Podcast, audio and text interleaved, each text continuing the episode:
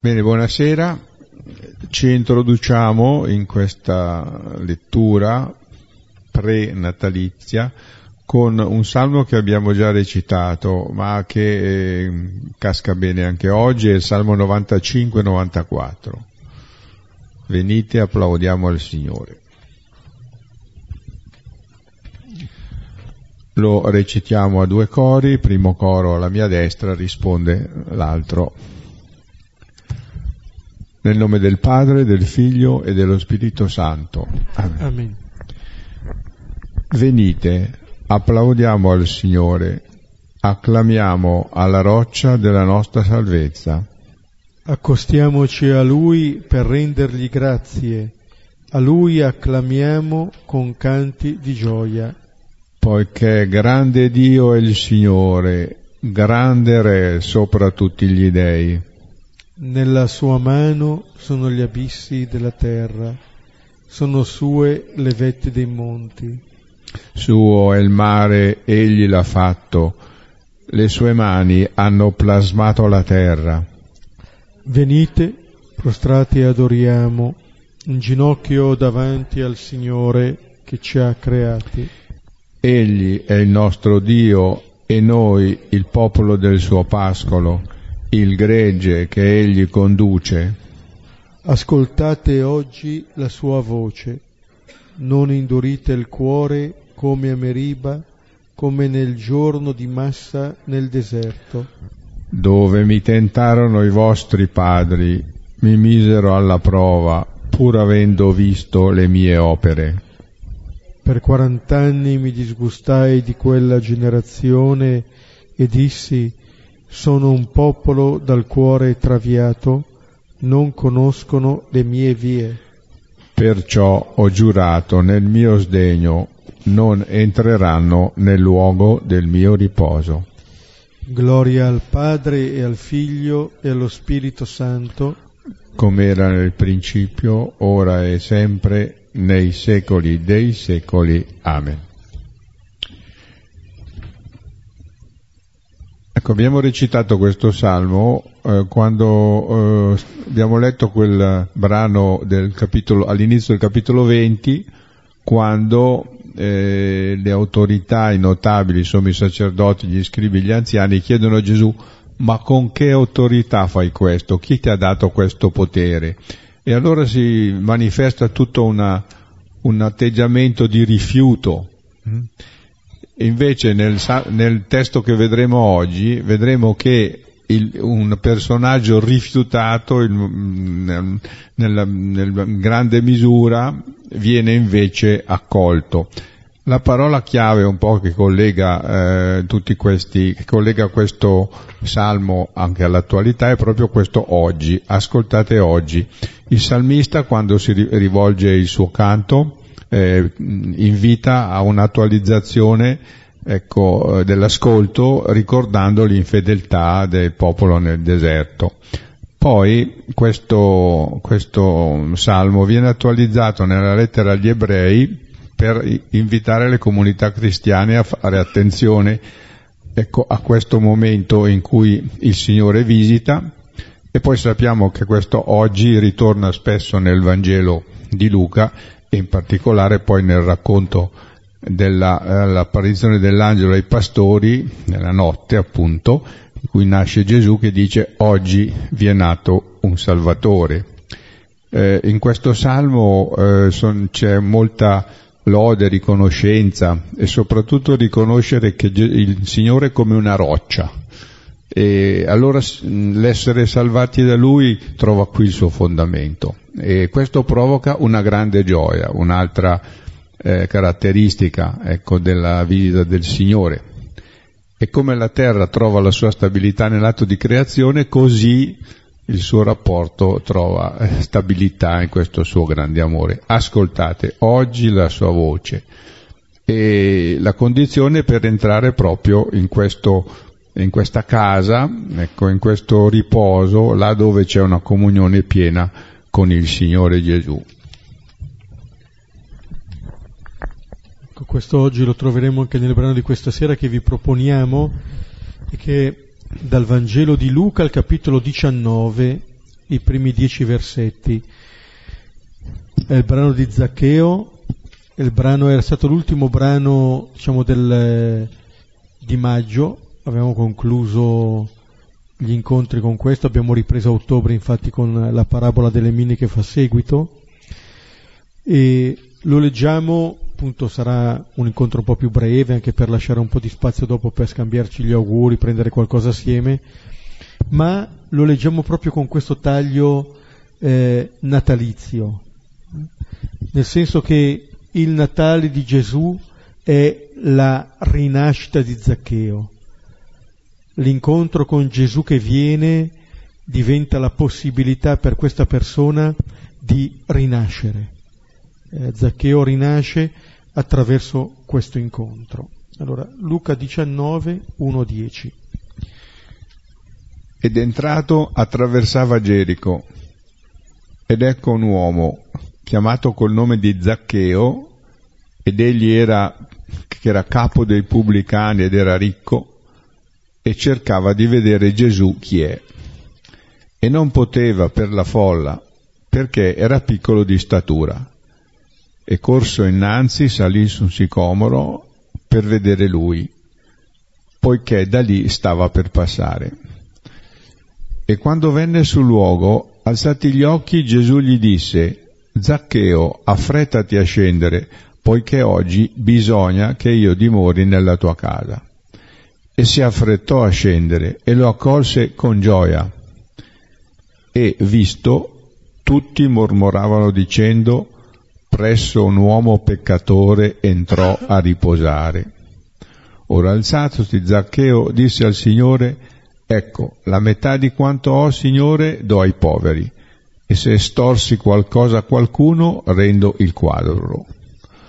Ora Gesù gli disse, oggi la salvezza venne in questa casa, perché anche lui è figlio di Abramo, poiché il figlio dell'uomo venne per cercare e salvare ciò che è perduto. Ecco, prima di vedere eh i vari versetti, proprio eh, come semplice introduzione, ricordiamo quello che Gesù ha fatto prima di questo incontro. Sono due essenzialmente gli incontri che precedono questo, uno col cosiddetto giovane ricco, in cui Gesù dice che eh, coloro che possiedono ricchezze difficilmente entrano nel regno, e poi la guarigione del cieco mentre si sta avvicinando a Gerico. Questi sono le, i due incontri precedenti questo, intervallate questi due incontri dall'annunzio della passione. Eh, Gesù è in viaggio appunto verso Gerusalemme e prima incontra questo ricco, poi incontra questo cieco e questo è eh, di fatto l'ultimo incontro eh, con una persona prima del, dell'ingresso definitivo nella passione. E allora adesso vediamo i vari versetti ed entrato attraversava Gerico ed ecco un uomo chiamato col nome di Zaccheo, che era capo dei pubblicani ed era ricco, e cercava di vedere Gesù chi è. E non poteva per la folla, perché era piccolo di statura, e corso innanzi salì su un sicomoro per vedere lui, poiché da lì stava per passare. Ecco il, il primo aspetto che Luca mette in evidenza è che Gesù attraversa la città. Il cieco viene guarito mentre Gesù si sta avvicinando a Gerico. Adesso Gesù attraversa questa città, città appunto come una porta d'ingresso nella terra promessa, ma ci dice anche della visita del Signore. È una delle verità che accompagna il ricordo del Natale di Gesù, eh, quello che eh, viene, come dice il Vangelo di Giovanni, viene a porre la sua tenda in mezzo a noi, attraversa le nostre città. Gesù incontra le persone, ci incontra dove siamo. È Lui che ha questa iniziativa. Ecco come attraversa Gerico, attraversa ogni nostra città. Poi l'attenzione si sposta su questo Zaccheo che eh, viene descritto in un certo senso come il caso impossibile, ma dall'altra parte Luca ce lo presenta anche per dire che se per Zaccheo è stato possibile, per ognuno diventa possibile rinascere. Eh, è il nostro Natale, il Natale di Gesù è il nostro, come anche la risurrezione di Gesù è la nostra risurrezione.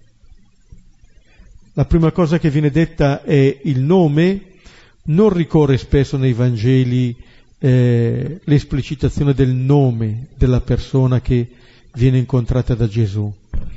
Quando ricorre ci dice che è proprio eh, nella pienezza, nella verità di questa persona che avviene l'incontro, con quel nome Gesù lo chiamerà. Cioè siamo all'interno di una relazione personale tra il Signore e noi, tra il Signore e chi viene incontrato. Ma oltre il nome altre caratteristiche. È capo dei pubblicani, per cui è un collaborazionista, potremmo dire così, è uno che poi quello che si dirà della ricchezza vuol dire che la ricchezza di Zaccheo non è onesta, i suoi guadagni non sono onesti, non solo lui è capo dei pubblicani, non è solo un pubblicano. Nel Vangelo di Luca, al capitolo 18, eh, c'era stato il racconto del, del fari, della parabola del fariseo e del pubblicano al Tempio, dove da un lato c'era eh, la figura positiva del pubblicano, che sta in fondo al Tempio, non alza nemmeno lo sguardo e chiede il perdono. O Dio abbi pietà di me peccatore. Però Zaccheo non è in questa situazione. Zaccheo non è un pubblicano che si reca al Tempio. Zaccheo è una persona che cerca, appunto vedremo di vedere Gesù. In un certo senso qui è il Tempio che si muove. È Gesù tempio definitivo di Dio, rivelazione piena di Dio, che va verso Zaccheo. E questa è una verità, altra verità del Natale. È un Dio che viene, che ci viene incontro, che ci incontra nella nostra umanità. Col, eh, Paolo VI diceva che appunto l'umanesimo cristiano non è è quello dell'uomo che si fa Dio, eh, ma del Dio che si fa uomo. Quella condizione da cui noi spesso vorremmo fuggire è una condizione che il Signore sposa in pieno. Allora è capo dei pubblicani ed è ricco. Eh, ricordavo prima, eh, Gesù aveva messo già in guardia quanto è difficile per coloro che possiedono ricchezze entrare nel regno di Dio. E poi eh, a quelli che lo ascoltano e che gli dicono allora chi potrà essere salvato, Gesù risponde ciò che è impossibile agli uomini è possibile a Dio. In un certo senso è quello che avviene per Zaccheo. Ciò che è impossibile agli uomini, a Dio è possibile. Questa è la, è la speranza. L'altra cosa che viene detto di Zaccheo è che cerca di vedere chi è Gesù. Gesù chi è? Allora non si dice che Zaccheo ha deciso quel giorno di convertirsi, non è con questa, eh, eh, con questa intenzione che si reca, vuole vedere Gesù. Anche questo non ci dice Gesù fa tesoro anche di ogni nostro desiderio, per quanto piccolo possa essere. Allora, se è vero che l'iniziativa parte da lui, parte da Gesù che attraversa Gerico, perché è questo che rende possibile l'incontro.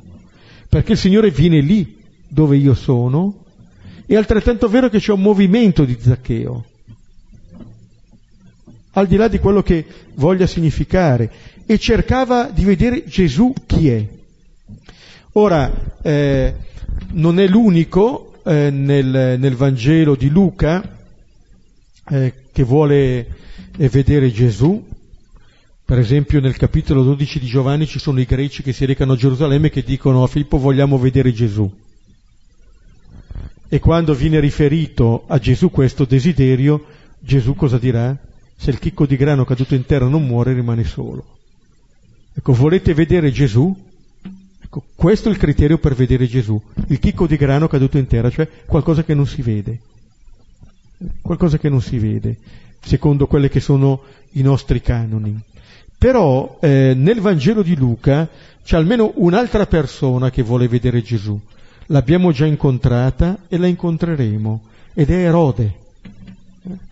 Il re vuole vedere Gesù, eh, al capitolo nono vuole, eh, vuole vedere il Signore. Erode, il tetrarca, sentì parlare di tutti questi avvenimenti e non sapeva che cosa pensare. Alla fine si dice, quando dicono ma Elia, Giovanni, no, Giovanni ho fatto decapitare io, che è dunque costui del quale sento dire tali cose e cercava di vederlo. Poi è un desiderio che ha, ma non è che si rechi qua là per, per vedere Gesù. Riapparirà molto dopo Erode, siamo al capitolo 23, quando Pilato glielo manda, quando sa che Erode in Galilea glielo manda, e vedendo Gesù si dice Erode si rallegrò molto, perché da molto tempo desiderava vederlo per averne sentito parlare e sperava di vedere qualche miracolo fatto da lui.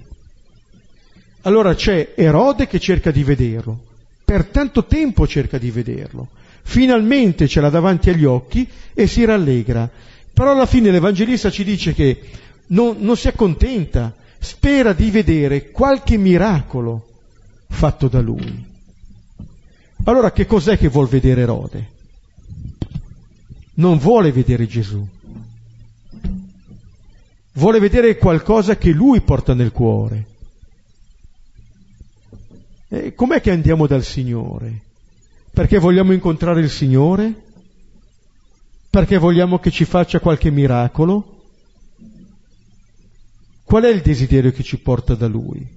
Abbiamo visto per, per Zaccheo basta anche un piccolo spiraglio perché Gesù possa entrare.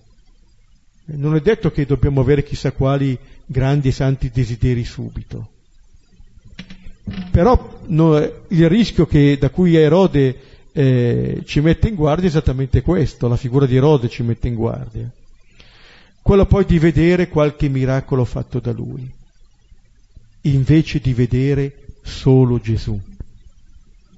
È lui che ha la possibilità di farci rinascere ho detto altrimenti di convertirci. Il centurione vedrà, adesso lo ripeto anche per Siri, lo, il centurione eh, vedrà solamente Gesù che muore, altro che miracolo. E vedendo Gesù riconoscerà in Gesù il figlio di Dio. Questa è la possibilità che ci viene data. Poi non può vederlo per la folla. La folla qui è, come era stata anche per il cieco all'inizio, coloro che ci sono nemici. Al cieco dice di stare zitto. A Zaccheo impedisce appunto di vedere Gesù. Ora viene detta anche la statura qui di Zaccheo e in un certo senso la folla presso cui si reca è una folla che per un capo dei pubblicani è nemica. Era un insulto dare pubblic- del pubblicano a qualcuno. Ma in un certo senso eh, questa piccolezza di statura riguarda tutti, perché noi non siamo mai all'altezza né delle aspettative nostre né delle aspettative altrui in genere ci sentiamo sempre un po' più sotto queste aspettative. Non sono mai come vorrei essere. O gli altri non sono mai come vorrei che fossero. E eh, Zaccheo eh, si scontra con questo limite, però eh, non, eh, non, si dà per vinto. Corre, corre avanti è un uomo in movimento questo. Questo suo desiderio l'ha messo in movimento. Sale su quest'albero per vedere Gesù. se non altro questa fedeltà a questo desiderio, a questa curiosità, chiamiamola come vogliamo, lo muove, è la molla che lo fa andare avanti perché sa che deve passare di lì. Sì, una piccola sottolineatura a ricordare che questo avviene a Gerico. E Gesù è già entrato nella città. Gerico era la porta della terra promessa, la città eh, ritenuta inespugnabile, che poi però eh, viene eh, la, la, vittoria degli israeliti entrano perché le mura crollano dopo il suono delle trombe. Ma abbiamo visto come, eh, beh, detto come si addensano attorno a questa figura eh, tanti elementi che sembrano veramente impossibile ecco, che ci possa essere ecco, una, una, buona soluzione. Ma già nella conquista di Gerico, chi è che si salva in, quello, in tutto quello sfacelo? Si salva una prostituta e ora Gesù ricordiamo che ha detto che le prostitute e i pubblicani passano davanti nel regno, una prostituta che aveva nascosto e poi fatto scappare degli israeliti che erano stati mandati in ricognizione perché ha detto io ho sentito che il vostro Dio vi ha liberati, vi ha portati fin qua. Quindi c'è questo, questo filone, no? questo legame tra eh, delle cose ritenute impossibili che però ecco, attraverso l'iniziativa ecco, del desiderio qui di Zaccheo e l'attenzione di Gesù porta a compimento. E quando venne sul luogo, alzati gli occhi, Gesù gli disse, Zaccheo, affrettati a scendere, poiché oggi bisogna che io dimori nella tua casa. E si affrettò a scendere e lo accolse con gioia. Arriva sul luogo ehm, e, e qui avviene il capovolgimento. Adesso l'azione passa nelle mani, o meglio negli occhi di Gesù. È lui che riprende l'iniziativa. Lui era entrato in Gerico, poi Luca ci ha descritto quello che avviene per Zaccheo, adesso di nuovo l'azione ritorna su Gesù. E la cosa che fa è di alzare gli occhi, quindi verso Zaccheo. Ora questo è un, eh, è un particolare non piccolo, Forse Zaccheo per la prima volta in vita sua si sente guardato dal basso verso l'alto. C'è finalmente qualcuno che non lo guarda dall'alto in basso. È come se Gesù riuscisse a far propria da quel punto di vista la situazione di Zaccheo.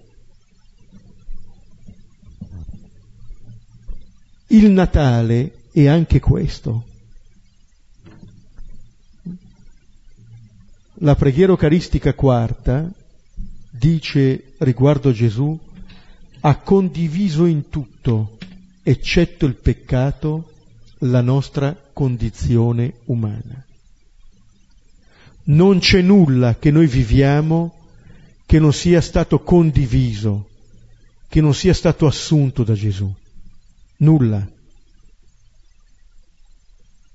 E Gesù eh, questo atteggiamento non ce l'ha solo con Zaccheo, Abbiamo, avevamo visto al capitolo sesto, al versetto 20, prima di proclamare le beatitudini, Luca diceva, alzati gli occhi verso i suoi discepoli, Gesù diceva. Gesù è un maestro che guarda dal basso verso l'alto anche i suoi discepoli. Questo ci dice che non è una tecnica, un modo di fare, questo è rivelazione del figlio di Dio. Mentre poi i suoi discepoli andranno a cercare di guardare gli altri dal basso, dall'alto in basso, a vedere chi di loro è il più grande, Gesù è così.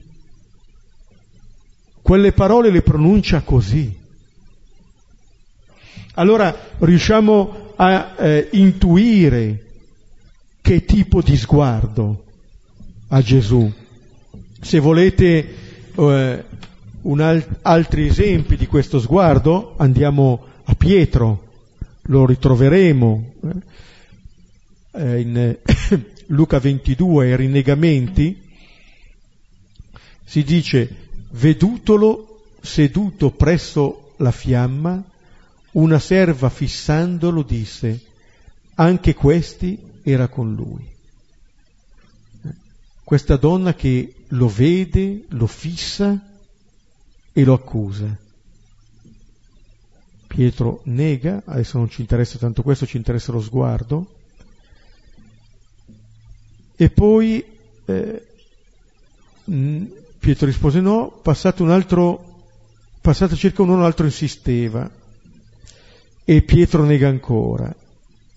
Allora il Signore, voltatosi, guardò Pietro e Pietro si ricordò del, delle parole del, che il Signore gli aveva detto. Allora ci sono questi sguardi diversi. C'è lo sguardo della serva che accusa, c'è il Signore che non solo lo guarda, ma si volta per guardarlo. E Pietro si ricorda. C'è uno sguardo che può uccidere, c'è uno sguardo che può fare rinascere. E noi ci accorgiamo di come guardiamo e ci accorgiamo di come siamo guardati. Prima di ogni parola, prima di ogni parola. Gesù alza questo sguardo, alza gli occhi e poi gli parla. E la prima parola che Gesù pronuncia è il nome, il nome sa come guardarci, sa come ci chiamiamo. L'aveva detto anche ai 72 al capitolo decimo. I vostri nomi sono scritti nei cieli. La prima verità, forse la verità più importante che il Signore ha da donarci è il nostro nome. Donarci la nostra verità, rivelarci a noi stessi. E in un certo senso Tutte le volte che noi sentiamo il nostro nome, gli stiamo facendo esperienza di incontro col Signore. Per Maria di Magdala in Giovanni 20 sarà questo. L'esperienza del Signore risorto per lei quando è? Quando, sente, quando sente il suo nome. Ma non è forse che quando viviamo delle esperienze per noi significative, sentiamo che lì siamo noi davvero? È come se davvero nascessimo o rinascessimo e ci dicessimo questo sono io, questa sono io. In questo caso è questa persona, Gesù, che pronuncia il mio nome, Zaccheo. E poi l'invito a scendere di fretta. Sembra non dar tempo a Zaccheo. Scendi, perché bisogna che oggi dimori nella tua casa. Allora, ehm, quello che chiede Gesù che cos'è? Quello che chiede in ogni Natale, quello che chiede sempre, chiede di essere accolto. Questo chiede. È ciò che l'amore chiede, di essere accolto. Nessuna condizione viene posta da Gesù, nessuna. Non gli dice Zaccheo, so che sei un farabutto, per favore, cambia vita e poi verrò a trovarti. Non è che Zaccheo possa meritare questa venuta di Gesù. Non c'è questa condizione. L'unica richiesta che Gesù fa è per favore accoglimi a casa tua. Accoglimi nella tua vita, non per quello che vorresti che fosse, ma per quella che è. Perché o il Signore entra nella nostra vita per come è, oppure abbiamo a che fare con un altro Signore. Se salgo in cielo là tu sei, se scendo negli inferi, eccoti. Il Signore è lì. Apocalisse 3:20 lo dice, ecco sto alla porta e busso. Lì lo sta dicendo alla chiesa di Laodicea, che è una chiesa rimproverata perché è tiepida. Non sei né fredda né calda, sto per vomitarti dalla mia bocca. Però ti dico che sto alla porta e busso. E, Zac- e Zaccheo si sente eh, come persona cercata da Gesù. Questo è la dimora che il Signore cerca. In un certo senso questo è il Natale. Non tanto andare alla capanna di Betlem, ma accogliere questo Gesù che viene in casa nostra, lì ci visita. In questo allora fare il presepe ha anche questo senso. Le visite, almeno nella diocesi ambrosiana, nel, nel periodo di avvento, di un Signore che viene in casa nostra, come è andato nella casa di Nazareth. Non si va più nel Tempio come Zaccaria, ma è un Signore che viene. E eh, Zaccheo cosa fa? Quello che Gesù gli chiede. E non è difficile immaginare perché l'abbia fatto. Chissà che esperienza di vita ha vissuto Zaccheo in quello sguardo, in quelle parole. Come si è sentito incontrato da questo Gesù. Lo accoglie con gioia, gioisci piena di grazia, il Signore è con te. Fare questa esperienza, questa è eh, la cartina di tornasole dell'essere stati dell'essere visitati dal Signore. Versetto 7. E visto tutti mormoravano dicendo presso un uomo peccatore entrò a riposare. Ora, alzatosi Zaccheo disse al Signore, ecco, la metà di quanto ho, Signore, do ai poveri, e se estorsi qualcosa a qualcuno, rendo il quadruplo. Allora qua ci sono le prime due reazioni a quanto accade. La prima di tutti, poi vedremo da questi tutti andranno tolti appunto Zaccheo e, e Gesù che sono coloro che sono visti. Questi mormorano, tutti.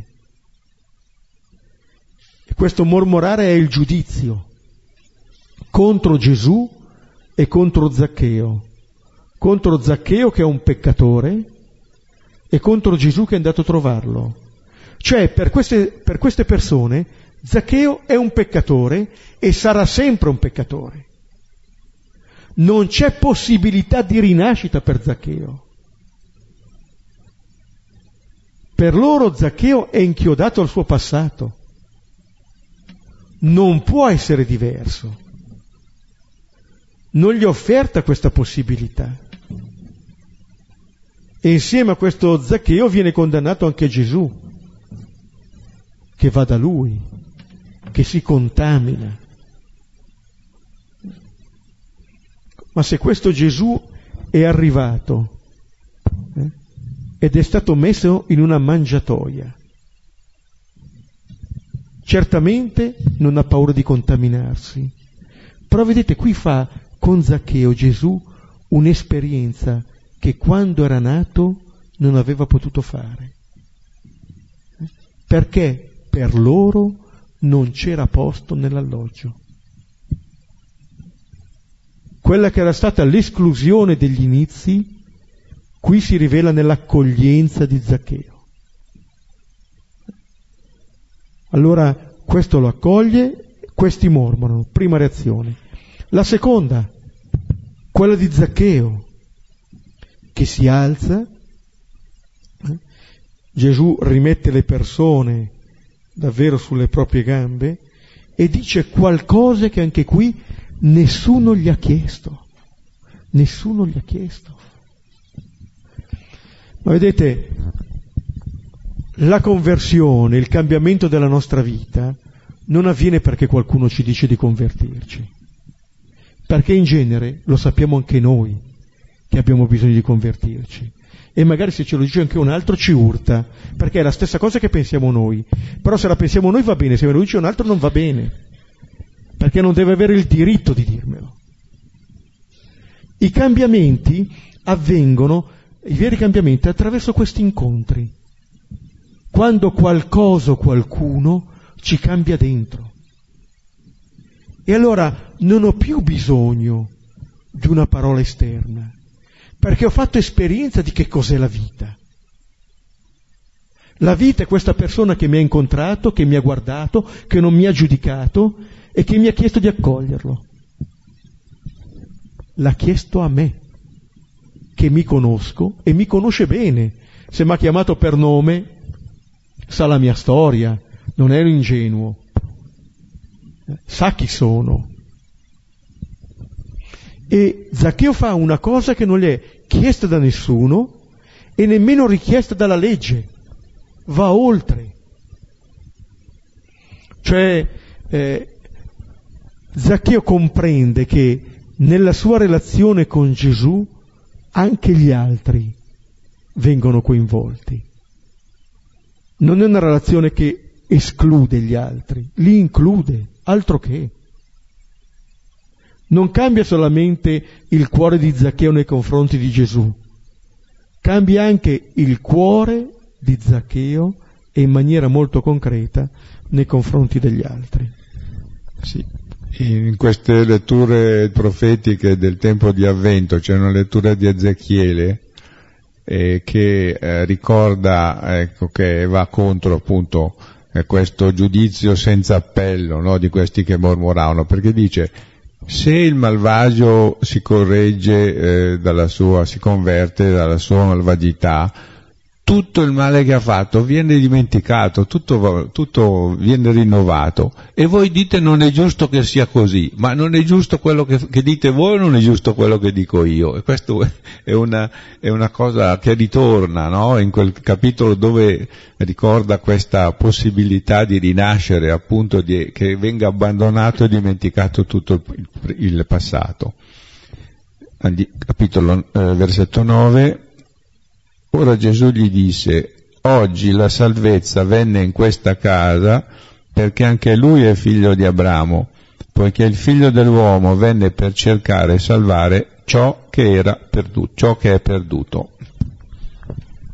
Ecco qui ritorna eh, questa parola oggi. Eh, si diceva anche prima con Beniamino, no, col Salmo, eh, è una parola che nel Vangelo di Luca ritorna. E appunto ed è la parola del Natale. Oggi nella città di Davide vi è nato un Salvatore. E qui Zaccheo potrà dire oggi nella mia città, nella mia casa è venuto il Salvatore. E questo oggi è la possibilità di tenere insieme il passato e il futuro di Zaccheo. La trasformazione avviene oggi, oggi. L'abbiamo visto anche negli altri brani, no? quando i discepoli chiedono ma quando verrà il regno? Quando? E Gesù non risponde a questa parola, non risponde a questa domanda. Perché? Perché il regno c'è già viene nella misura in cui tu lo accogli oggi. Dipende da noi, non da lui. Oggi la salvezza, eh, eh, vedete, la salvezza venne, il figlio dell'uomo venne. La salvezza è il figlio dell'uomo. La salvezza non è una verità astratta, è la verità che è Gesù. È questa verità che è entrata in questa casa, in questa casa, dove gli altri non vogliono nemmeno entrare per non contaminarsi, è entrata la salvezza. Lì il Signore incontra Zaccheo, in quella casa lì.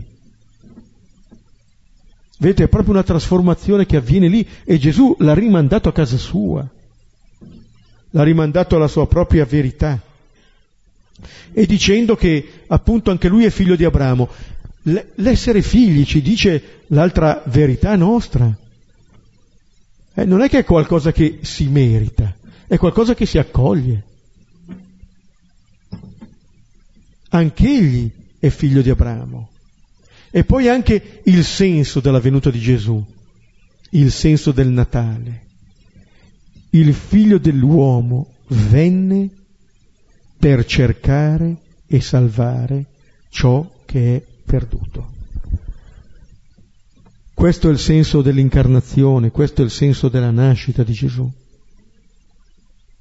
che viene a cercare e salvare.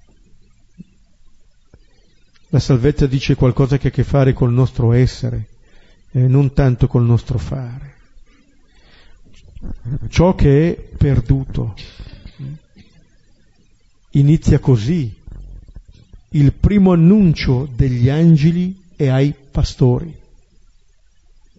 i perduti eh, di quella società, i lontani di quella società. Ma l'abbiamo visto, Luca 15, la pecora, la dramma, i figli, tutti perduti, tutti perduti. Abbiamo visto, no? La pecora una su cento, la dramma l'un per cento, la dramma il dieci per cento, i figli il cento per cento. Due figli, due figli perduti. Ecco, il figlio dell'uomo è venuto a cercare. E guardate, questo Gesù lo farà fino alla fine, fin sulla croce. Al malfattore dirà, eh, quando gli dirà, eh, ricordati di me quando sarai nel tuo regno, in un certo senso quando sarai a casa tua, Gesù gli dirà, in verità ti dico, oggi con me sarai nel paradiso. Ancora quel, questo oggi, oggi. E arriva lì, all'ultimo istante, perché all'ultimo istante questa persona finalmente ha capito quello che eh, Zaccheo capisce qui. E allora forse questo albero di Zaccheo non è tanto lontano dall'albero della croce. È da lì che noi capiamo. È da lì che capiamo chi siamo noi.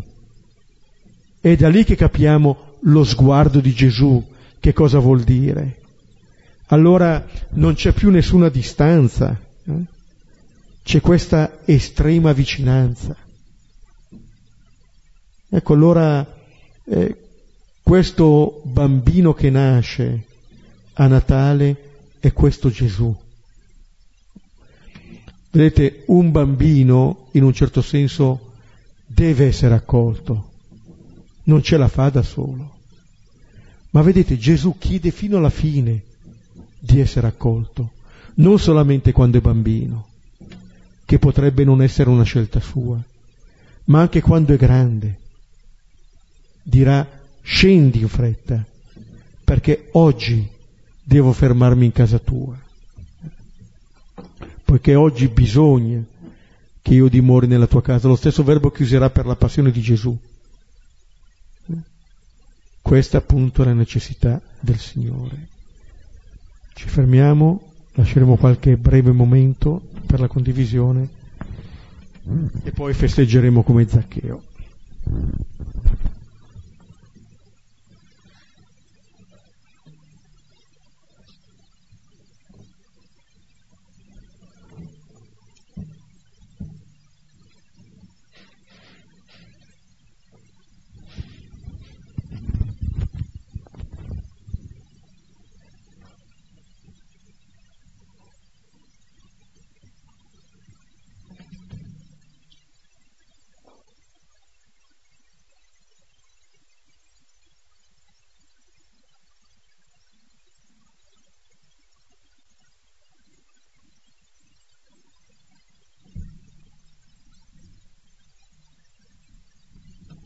Risentendo questo brano mi è venuto in mente un passo di Isaia che eh, mi accompagna da tanti anni, che è l'inizio del capitolo 43, dove si dice ti ho chiamato per nome, e, che è quello che oggi mi ha più colpito rileggendo il brano in cui appunto Gesù chiama Zaccheo per nome restituendogli la sua verità. Io chiedo al Signore più che una riflessione, è un augurio che diventa preghiera, che per me ma anche per, per tutti noi sia questo Natale l'occasione per accorgerci che il Signore ci sta chiamando per nome, continua a farlo e che è molto bello sentirsi chiamati per nome.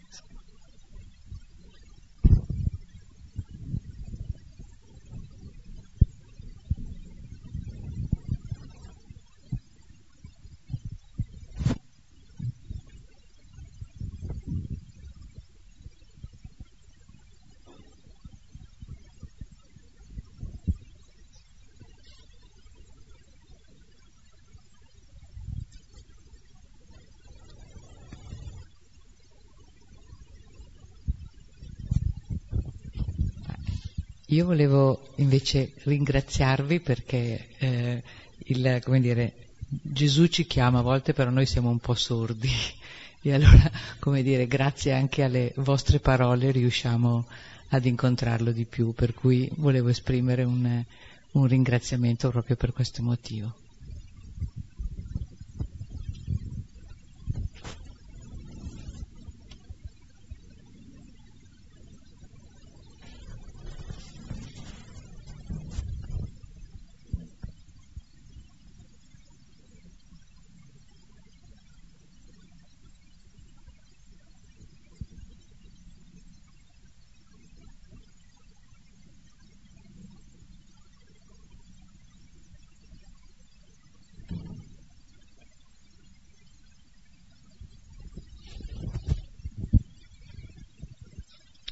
Io sono stata colpita da mm, questa frase che ha detto Beppe che i cambiamenti avvengono attraverso degli incontri.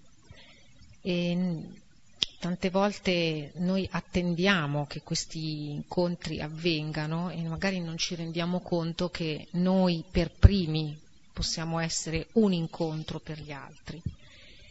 E a volte il modo in cui guardiamo una persona che ci parla, il tono di voce che usiamo, lo sguardo che abbiamo verso questa persona o queste persone può fare veramente la differenza, può generare accoglienza o rifiuto. Ecco, io chiedo al Signore perché ci dia sempre una luminosità negli occhi, un tono di voce, uno sguardo capace di comunicare come Lui è attraverso di noi e quindi attraverso di noi eh, generare dei cambiamenti negli altri, perché il Signore ci faccia essere strumenti del suo sguardo.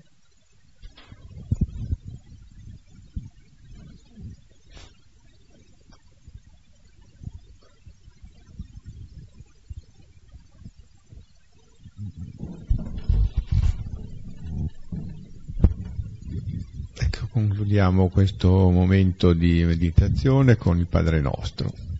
Padre nostro che sei nei cieli, sia santificato il tuo nome, venga il tuo regno, sia fatta la tua volontà, come in cielo, così in terra. Dacci oggi il nostro pane quotidiano e rimetti a noi i nostri debiti, come noi li rimettiamo ai nostri debitori non ci abbandonare alla tentazione, ma liberaci dal male. Nel nome del Padre, del Figlio e dello Spirito Santo. Bene, di là ci sono delle cose che porteremo di qua, eh? così ci scambiamo gli auguri. Il prossimo incontro sarà martedì 14 gennaio. Buon Natale a tutti.